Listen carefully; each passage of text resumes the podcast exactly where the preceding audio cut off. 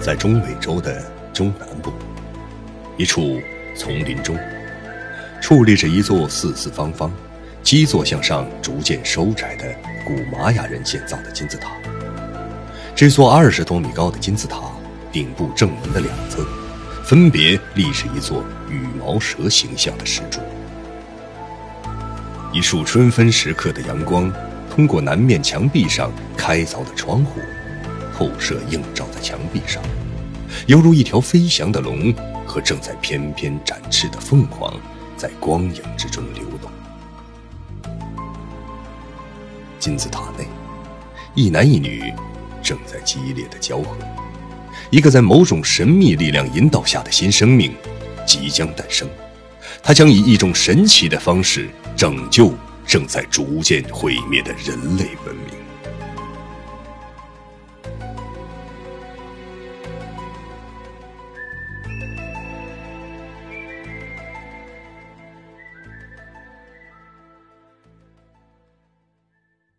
你是谁？使命灵魂，第一章一，陈刚患病。东北某省会城市，四月份早晨的天气格外宜人。太阳升起来的时候，人感觉很是舒爽。一辆黑色的高级轿车平稳地行驶在高架桥上，驾车的是一位中年人，是一家外贸公司的经理，他叫陈刚。经过了几个信号灯之后，轿车拐下快速干道。加入了早晨密集的车流中，在一个地标性建筑的拐弯处，汽车驶入了地下停车场。这是一片高档商业写字楼的主楼。陈刚从地下停车场乘坐电梯来到十七楼那宽大办公室的时候，一天忙碌的工作就要开始了。经过一阵紧张的忙碌之后，陈刚慢慢的站起来，向走廊的自动饮水机走去。他来到饮水机旁，突然感觉到一阵眩晕。过了一会儿，他定了定神，最近老是感觉身体特别的疲乏无力，胃口也不好，为此推脱了很多客户的宴请。一些客户朋友很是抱怨。他在饮水机旁本想接杯咖啡，这时胃部感觉一阵胀痛，他犹豫了一下。还是决定接了一杯白开水，温热的开水慢慢的流到了胃里，感觉稍微舒服了一点。陈总，电话找你。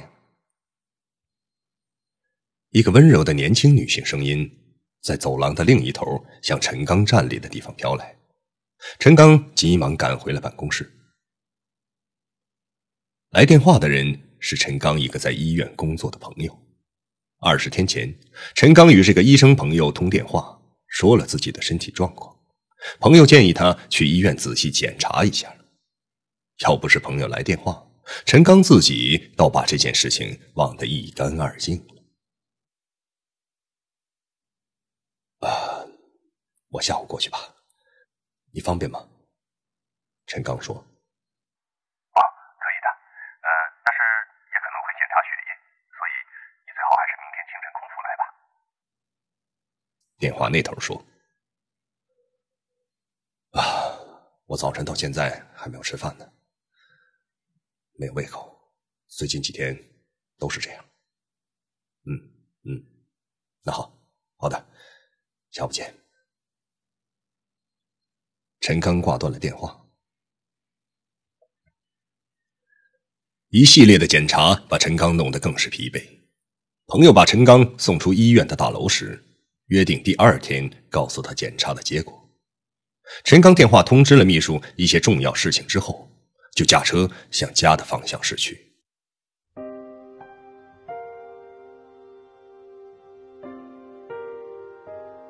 当陈刚踏入他那豪华而又有些冷清的家的时候，他感觉有一点莫名的失落感。这些年没有日夜的辛勤工作，终于在接过姨妈的生意后。拼搏出一番更大的事业，有时他真为自己感觉到骄傲。可最近不知为什么，他感到身体特别的疲乏。起初，他以为还会像先前一样，经过调整，一段时间之后就会好起来。可是最近不管怎么减少工作强度，第二天还是感觉很累。一阵清脆的电话铃声打断了陈刚的思绪，他看了一眼来电显示，是他在大学图书馆工作的女友。你今天去医院做检查了吗？女友说：“啊，呃，我下午去的，检查结果得明天上午能出来。嗯，我在家里休息呢。晚上我等你过来一起吃饭吧。嗯嗯，好的，拜拜。”晚上，在陈刚特别喜爱的一家菜馆里，女友冯芬殷勤的为陈刚夹着菜。陈刚还是没有胃口，只是简单的吃了几口青菜。他最近很讨厌油腻的食物。由于两个人都不急于要小孩，就没有履行结婚手续。冯芬偶尔去陈刚家里住几天，平时冯芬的大部分时间都和他的母亲住。两人从饭店出来，慢慢的散步，向家的方向走去。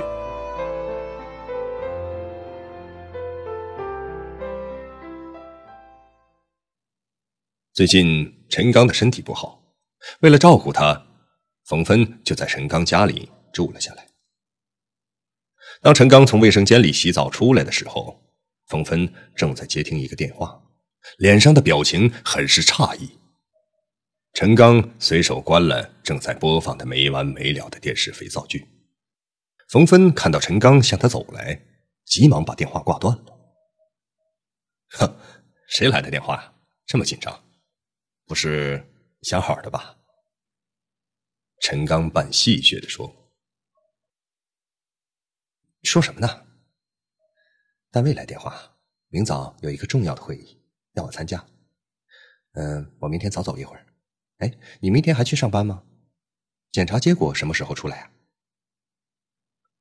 冯芬说这些话的时候，脸上的表情有点不自然。单位的事情已经安排好了，明天十点左右去医院看看结果。要是没什么事的话，张大夫会给我打电话的。嗯，我也可能不去，这几天得在家好好休息一下，总感觉。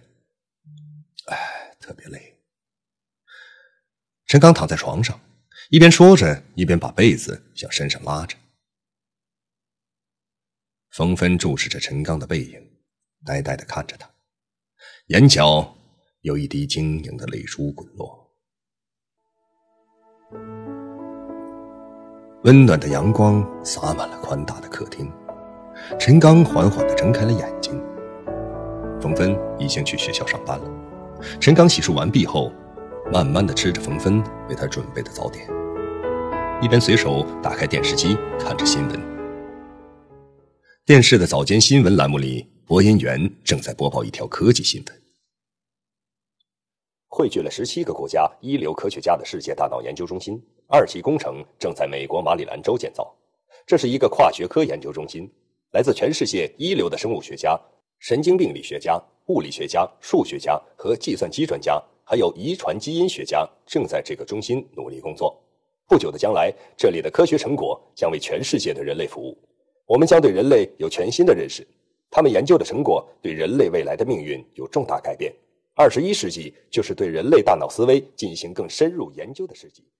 电视画面中显示出各种复杂的机器设备和穿梭于各种设备之间、身穿白大褂的科学家。电视里的最后一个画面，却是全副武装的安保人员站在入口处站岗的画面。陈刚边吃着早饭边笑着，心里想：这是科研中心还是军事基地呀？陈刚在大学里学的是物理专业，曾经是一个很出色的学生。研究生毕业后，在一所著名的大学教物理。工作了几年之后，才来到了由姨妈开的这家外贸公司。由于他的远房姨妈没有子嗣，姨父也在几年前去世，姨妈年岁已大，无力再打理生意。陈刚母亲在生产陈刚不久就离开了世界，是姨妈将陈刚抚养成人，陈刚也将姨妈当成母亲看待。自从陈刚接手之后，生意越来越好，这当然和陈刚的聪明和努力分不开。陈刚吃完早饭，走到窗户边，伸了一个懒腰，明媚的春光温暖地照进屋里。这时，陈刚的手机响了起来，他看了一眼来电显示，是他的医生朋友张斌的号码。于是，陈刚急忙接起了电话。早啊，张大夫，有什么好消息告诉我吗？还是坏消息啊？我今天的感觉啊，特别好。啊，呃，检查结果并不怎么乐观，有一点小麻烦。不过，哎，你最好来医院一趟吧。我把你的检验报告转到了刘教授那里，把你转到刘教授的科，可能对你的疾病治疗更有好处。呃，我们见面后仔细谈吧，好吗？嗯，我手里还有一些事情。好，就这样，一会儿见。陈刚的医生朋友说到这里，便把电话挂断了。陈刚握着电话，双眼呆呆的望着窗外远处马路上行人和汽车流动的画面，并不怎么乐观，有点小麻烦。这是什么意思？我病得很重吗？陈刚一想到这里，心不知不觉的沉了下来。陈刚赶到医院时，已经中午了。当他看到冯芬眼中含着泪花和他的朋友张斌大夫站在一起的时候，心里已经明白了百分之八十，不觉一丝恐惧袭上了心头。啊，嗯，检查结果不太理想，不乐观，但是也也不像你想的那么严重啊。嗯，就是你的肝脏啊有一些问题，呃，虽然不是最后确诊。从各种指标判断，呃，需要住院积极配合治疗。呃，我现在呃就领你去刘教授那儿，他呀是这方面的权威，相信他能够帮助你。啊，放心放心，你这个病啊没什么大不了的，有很多人都曾经得上。张大夫后面所说的话，陈刚并没有怎么听到，他只感觉一阵阵的眩晕，但真的从大夫的嘴里说出来，他才知道。自己还是没有做好心理准备的。如果不是很严重的病情，冯芬不会早晨就来到医院和张大夫见面。要是病情不严重，张大夫也不会把自己叫到医院面对面的谈话。陈刚在候诊区的长椅上坐了下来，坐了一会儿后，重新调整了一下情绪，觉得心里平静了一点。他缓缓的站了起来。在冯芬的搀扶下，跟着张大夫向电梯走去。刘教授是一位鹤发童颜、戴眼镜的老者，说话待人都很温和。陈刚坐在教授的对面后，张大夫做了简单的寒暄介绍，之后便把话题切到了陈刚的病情上。刘教授一边看着手中拿着的报告单，一边说。嗯，从你的检验报告来看啊，情况很不好。你看，病毒已经破坏了你的肝脏组织，已经到淋巴组织了。哎，但并不是说彻底没有挽回的余地啊。如果你能够积极配合治疗，那还是很有希望的。陈刚之前已经从张大夫的话里听出来自己的病情的严重性。他只是委婉的表达而已。此刻，刘教授的话更让他确定了自己的判断。教授只是尽量在安慰自己而已。你如实说吧，我能接受的。陈刚插话道：“好吧，从你的检验报告看啊。”体内的蛋白含量太低了，门静脉高压很高，随时会有消化道大出血的可能。还有一个危险是随时可能引起肝昏迷。你现在应该马上就去办理住院手续。出于多年的职业经验，教授并没有将陈刚的所有病情和严重性如实告知他，只是将病状告诉给陈刚听。陈刚听到这位医学权威对自己的病情陈述时，并不感觉到特别意外。他现在只是确认自己的猜测而已。自从昨天他在卫生间里洗完澡出来，看到冯芬接电话时的表情，就知道冯芬有事瞒着他。每次冯芬在他这里过夜之后，去上班之前都要和他亲吻之后再走。可今天早上，他并没有做这例行公事的仪式。昨天晚上在陈刚洗澡的时候，冯芬就接到陈刚朋友张医生关于他病情的电话了。冯芬今天早晨急匆匆的赶到医院，只是想确定一下陈刚的病情到底严重到什么程度。陈刚从专家诊室出来，冯芬立刻迎了上去，用手搀扶着陈刚向医院的住院处走去。此刻，从冯芬搀扶着自己手的冰凉程度，和红红的眼圈中含着的泪水，陈刚认证了自己的猜测。他稍微沉静了一下自己的情绪，努力不在外人面前表现出自己对死亡的恐惧。他知道刘教授避免用“癌”这个敏感的字眼但陈刚能够感觉到自己的身体此刻正在受着癌细胞的侵袭，癌细胞已经侵入了他浑身的每一个地方，正在大肆的繁殖。我们先安心养病，把你安顿进病房后，我去车里把住院的东西拿上来。冯芬一边搀扶着陈刚向住院处走，一边轻声的向他说着。住院处与门诊大楼之间通过一条长长的通道连接。走到住院处大厅，二人乘电梯来到门上写着四号的高级病房。病房中有两张病床。冯芬为了让陈刚更好的休息，将整间病房都包了下来。可能是由于病情的关系，陈刚感到有些头晕，便躺在了床上，想休息一会儿。我先去办理住院手续了，一会儿就回来陪你。冯芬看着陈刚躺好之后，轻轻将病房门关上，之后就匆匆离开了。不过，他并没有直接去办理住院手续，而是回到了刚刚给陈刚会诊的刘教授的房间。刘教授看到冯芬回来，并不感到惊讶。医生在会诊的时候，为了不给病人造成更大的心理压力，一般不会将病情，特别是病情严重的病人的情况，如实告知本人的。呃，你是他的妻子吗？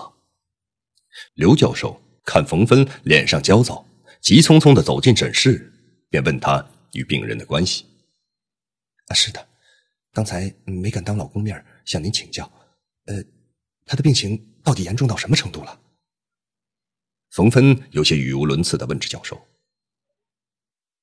呃，这么说吧，从检验报告来看，是肝癌晚期。还有，还有治愈的可能吗？哎，以目前的医学水平啊，对病症发展到现在这个时期，已经无能为力了。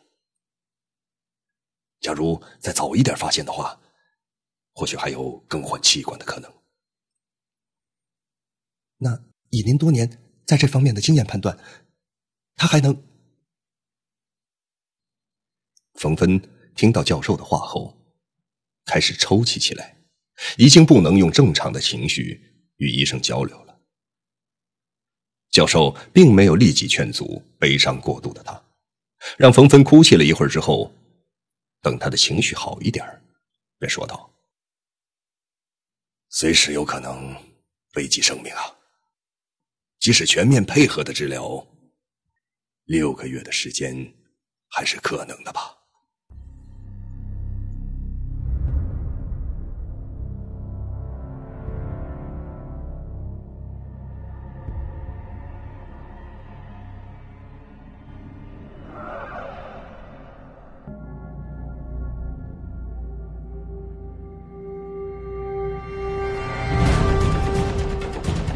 出身神秘的商人。啊，我下午过去吧，你方便吗？一次重获新生的意外。什什么？我的癌症好了？一个从不露面的好友。你就叫我灵狐吧。一场惊天动地的阴谋，所有的一切一定都与那个人有关。欢迎收听长篇科幻悬疑小说《你是谁？使命灵魂》，作者王金，由徐淼播讲。